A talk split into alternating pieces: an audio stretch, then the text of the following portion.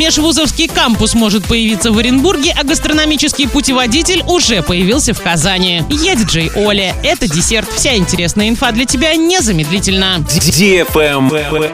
News. В Оренбурге может появиться межвузовский кампус. Планируется, что он будет создан на базе ОГУ. В России хотят создать 25 кампусов мирового уровня. В прошлом году было выбрано 8 территорий, мы в их число не вошли. Но, как заявил министр образования Оренбургской области Алексей Пахомов, мы планируем, что наша заявка победит в следующем конкурсе. В заявке должны отразить перспективы развития высшего образования в Оренбургской области. Ранее губернатор сказал, что этот объект может появиться на верхней набережной реки Урал в районе бывшего водозабора. Территория за музеем истории города Оренбурга.